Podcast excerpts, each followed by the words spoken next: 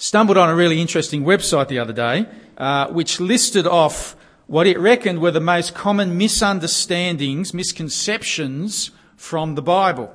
In other words, the most common things which lots of people think are in the Bible, but when you actually read the Bible, these are things that turn out not to be in there at all. And so, in no particular order, let me give you three examples of common misconceptions that it listed. Misconception number one that the forbidden fruit which Adam and Eve ate in the Garden of Eden, most people think of it as being an apple. When you actually read the Bible, it was fruit from the tree of the knowledge of good and evil, which I guess is a bit of a mouthful, excuse the pun. Uh, and so most people just go with it being an apple when it wasn't.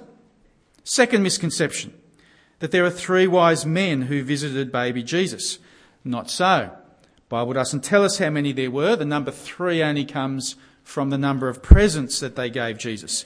So there could have been two generous wise men or 30 stingy wise men doesn't actually say. Third misconception Mary Magdalene was a prostitute, when in fact she's barely mentioned in the Bible at all, and the only thing that's really said about her is that before she became a follower of Jesus, she was possessed by demons. So there you go, three common misconceptions from the Bible. Forbidden fruit, wise men, Mary was a prostitute hardly earth shattering, are they? I mean, I guess from poor old Mary, uh, she'd be happy to have that one cleared up. But in all honesty, there's not a lot hanging off that sort of stuff. Whereas, I want to suggest to you this morning that there is actually another misconception about the Bible, one that was not even listed in this website, but this misunderstanding, I reckon lots and lots and lots of people have, and this one is huge in terms of its repercussions, even for us today.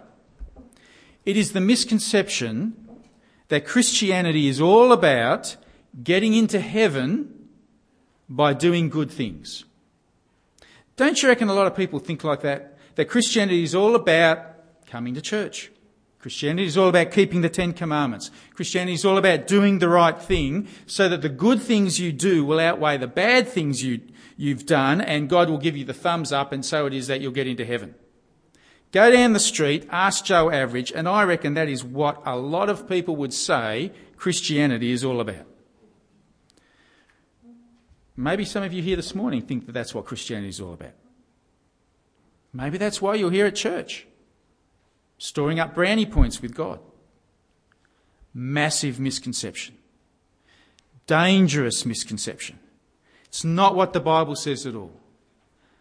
And you can see that in today's passage from Romans. In fact, it's all very neatly summarised into a single sentence there in the middle of today's reading. If you look at where the passage is printed in the bulletin, it's the sentence that is underlined. Have a look at it with me. There is no difference between Jew and Gentile, for all have sinned and fall short of the glory of God and all are justified freely by his grace through the redemption that came by Christ Jesus. Now, I realise that that's a bit of a meaty sounding sentence, and it's got a few religious sounding jargony type of words in it, hasn't it? Justified, uh, maybe even grace, redemption. Don't worry, it's, it's actually not a bad sentence. We've just got to take it one phrase at a time. And it's worth taking it one phrase at a time because this sentence is a beauty for correcting that misunderstanding about how we get into heaven. And let's face it, getting into heaven is something that we want to get straight. So let's take it from the top, phrase at a time. There is no difference between Jew and Gentile. Now, a Gentile, remember, is simply a non-Jew. So Jew plus Gentile, well, that's basically everyone. And so there is no difference between everyone. For all have sinned and fall short of the glory of God. Now that phrase is a bit of a summary of what we've been reading the past two weeks in Romans. As the apostle Paul, who wrote Romans, he spent a lot of time explaining that no one, without exception, not one of us, deserves eternal life.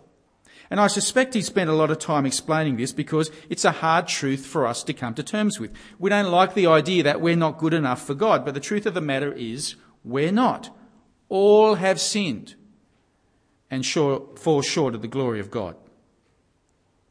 See, a couple of weeks ago, uh, Tuesday Church went 10 pin bowling together. I have the score sheets here to prove it. And looking at these score sheets, I can tell you that on the day I scored 116. I've done better. I've done a lot worse. But on this particular day, I got 116, which meant I beat quite a number of people. I won't embarrass them by reading out their names, but on the day I was better than a few. But there were others who beat me. They were better than me. So I was better than some, some were better than me. Here's the thing. None of us even came close to bowling the perfect game. All of us fell short of that. And that's the sort of thing that God is saying here about how good we are. That sure, you might be able to think of some people that you reckon are worse than you, just as there are people out there that are probably better than you, but the bottom line is we all fall short of God's standard. None of us come anywhere near the perfect life.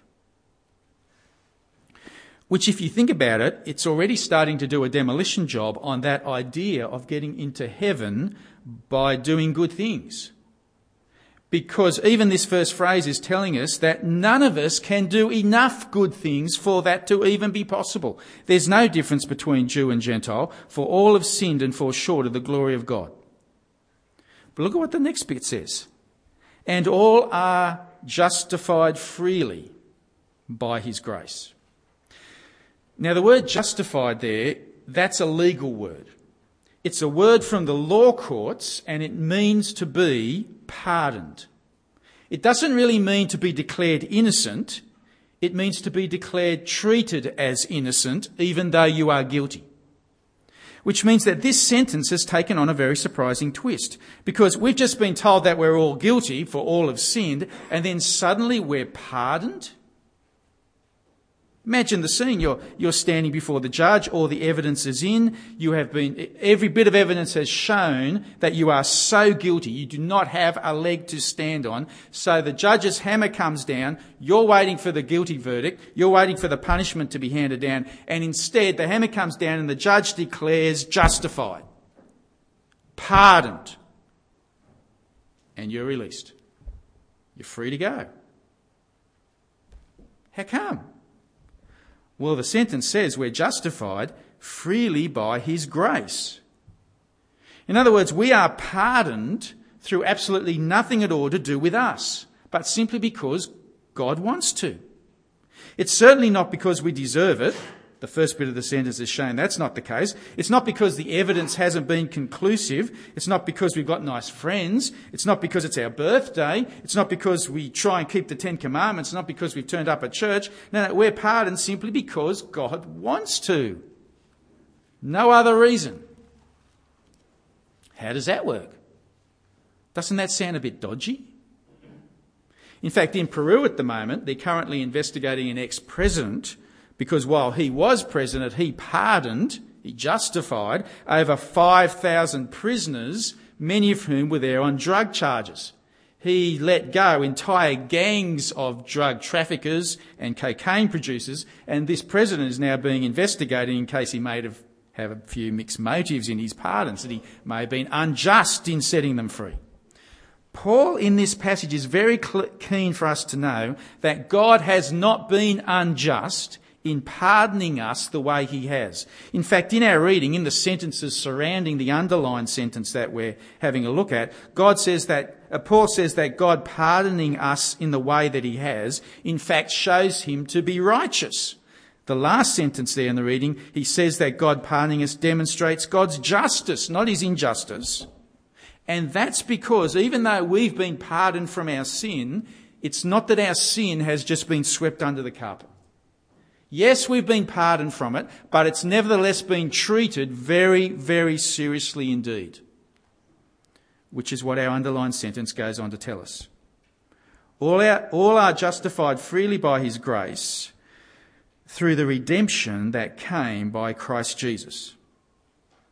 Now, if justified is a word that comes from law courts, redemption is a word that comes from the marketplace, and in particular the slave market.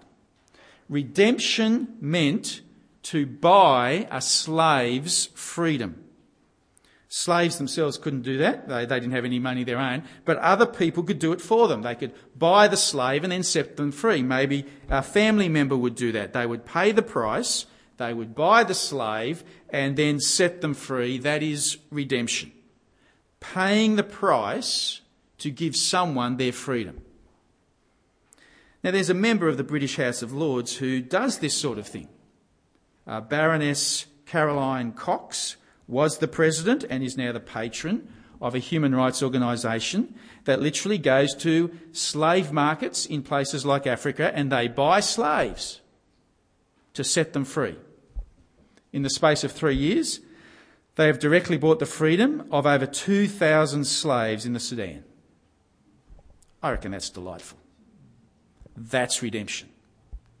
That's what this passage is saying God does for us doesn't just ignore our sin, he buys us out of trouble and into freedom. Because remember, we're in trouble.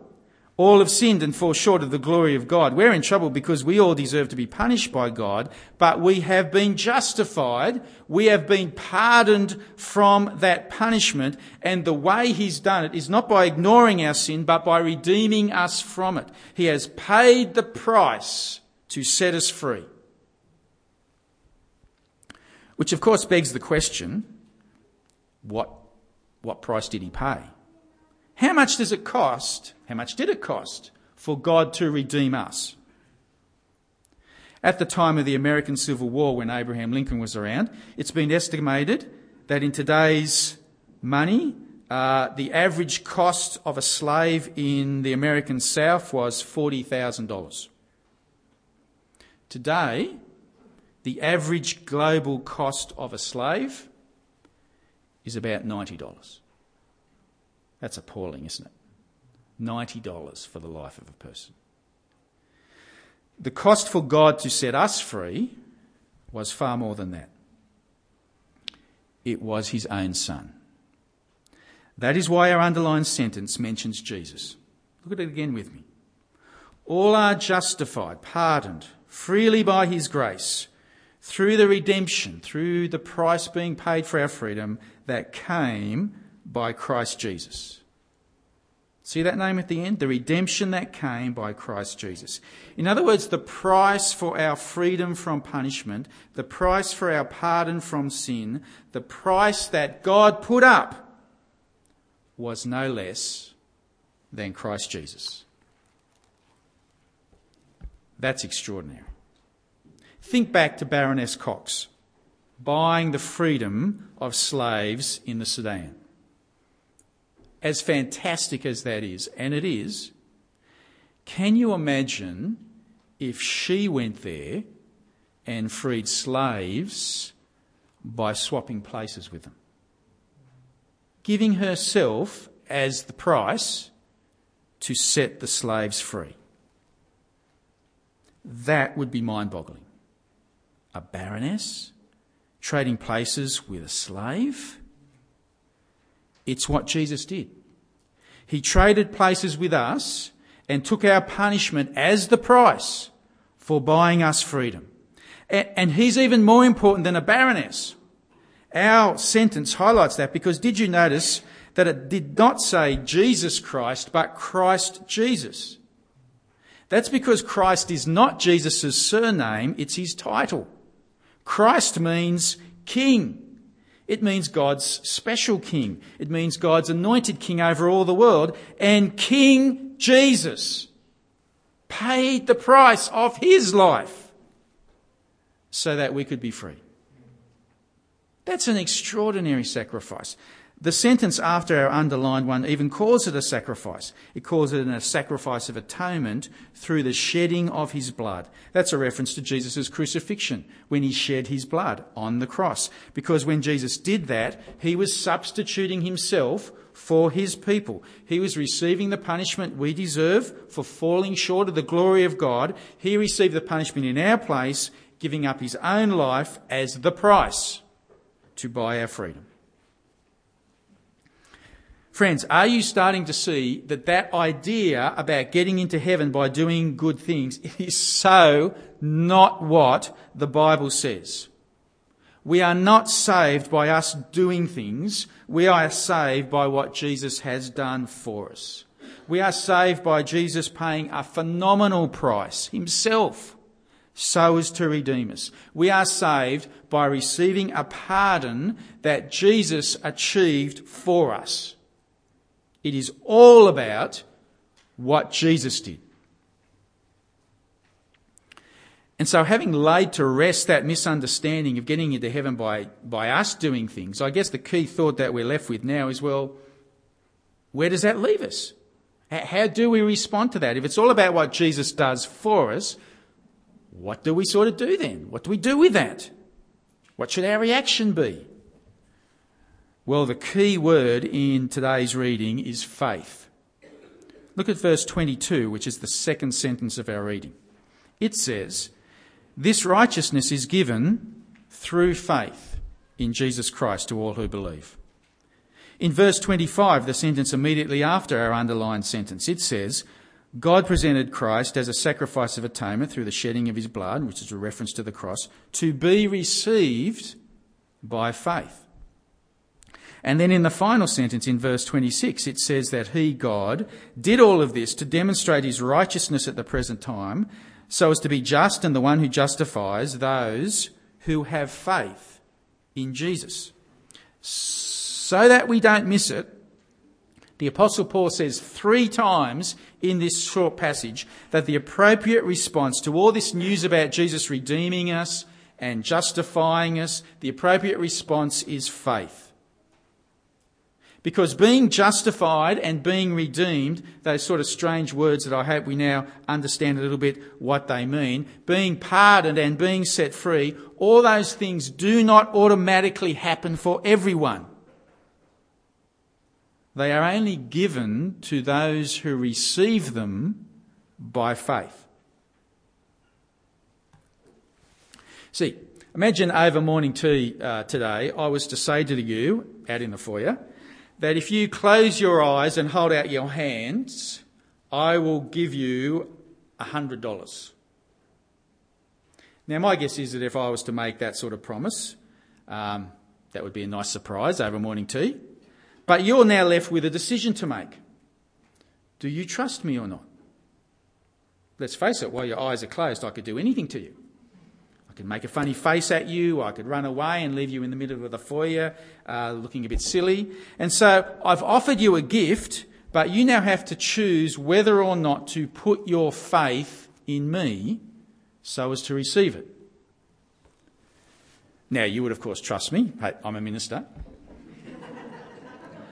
And so, in faith, you close your eyes, you put out your hands, and I drop a $100 note into it.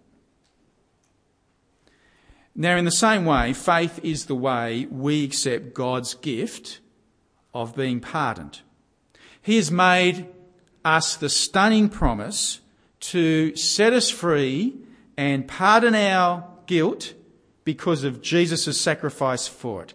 And if you want it, it is just a matter of trusting God and putting out your hands. And that's what it means to receive it by faith. It's not that having faith is something that now merits you being pardoned. It's not that God sees your faith and therefore he decides to redeem you. No, no, faith is not why we receive God's pardon, it's how we accept it. It's the means by which we put out our hands and accept what Jesus has done. And that is an important step to take. Some years back in the US, a very unusual legal uh, case happened. A man named George Wilson was indicted for robbing a mail van and killing the driver of the van. George Wilson was condemned to death, but shortly before his execution, he was pardoned by the president. Amazingly, George Wilson refused to accept the pardon and said that he wanted to die instead I have no idea why. The case went to the Supreme Court, who decided, quote, a pardon is not complete without acceptance. And George Wilson was executed. A pardon is not complete without acceptance. Have you accepted the pardon that God is offering us today in this sentence? If you haven't, I would like to give you the chance to do that this morning. Now, maybe you're not up for this, and maybe you'd like to think more about all this stuff about sin and God and Jesus, and I understand that. Don't put off making a decision about, this for too long. It's, it's too an important issue to delay on. How many wise men there were, uh, that's not a biggie. How you get into heaven, you can have eternal life, that is something you really do need to get sorted out on. But if you still want to think more about it, we've got some material on a table up the back of this auditorium near the sound desk. Help yourself to any of that. Uh, there's copies of biographies of Jesus, uh, little booklets that explain again what Christianity is all about, the sort of things we've been talking about this morning. They're all free. Help yourself to any of those if you think they might be useful. But it might be that some of you here are ready to receive in faith God's offer to be, to be pardoned. Maybe some of you here have come to that point in your life of realizing that it is a misconception to think that you will ever be good enough to earn getting into heaven. Maybe you've come to that point in your life when you understand you just need help. God is offering it. And I'm going to close this morning by praying a prayer of acceptance. And if you want to accept God's pardon that we've heard about this morning, pray along with me. Uh, don't play, pray out loud, but just in the quietness of your own mind, pray along with me as I talk to God and accept Him for this pardon that he promises us in today's passage. I'm going to reread the sentence just to pull some our thoughts together, and then I'll pray. There is no difference between Jew and Gentile. We're all the same. For all have sinned and fall short of the glory of God.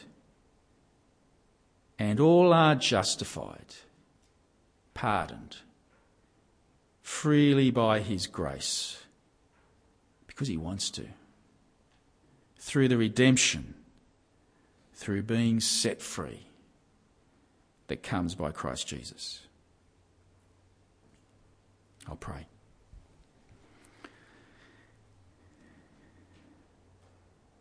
Dear God, I want to admit this morning that I do fall short of your glory. I'm not perfect. I've sinned. I am guilty. But thank you for your offer to justify me. Not because I deserve it, but as a gift out of your generosity. Thank you that Jesus died on that cross so as to redeem me to set me free. Dear God, I accept your offer. I accept your pardon in faith. I trust you. Thank you so much that I am now free from your punishment. And having now accepted your offer in trust, help me to live for you in trust as well. Amen. Friends, if you had prayed that prayer for the first time, honestly, uh, that's a really big decision. It's a fantastic decision. I would encourage you to talk to someone about the, deci- the, the decision to pray that for the first time honestly.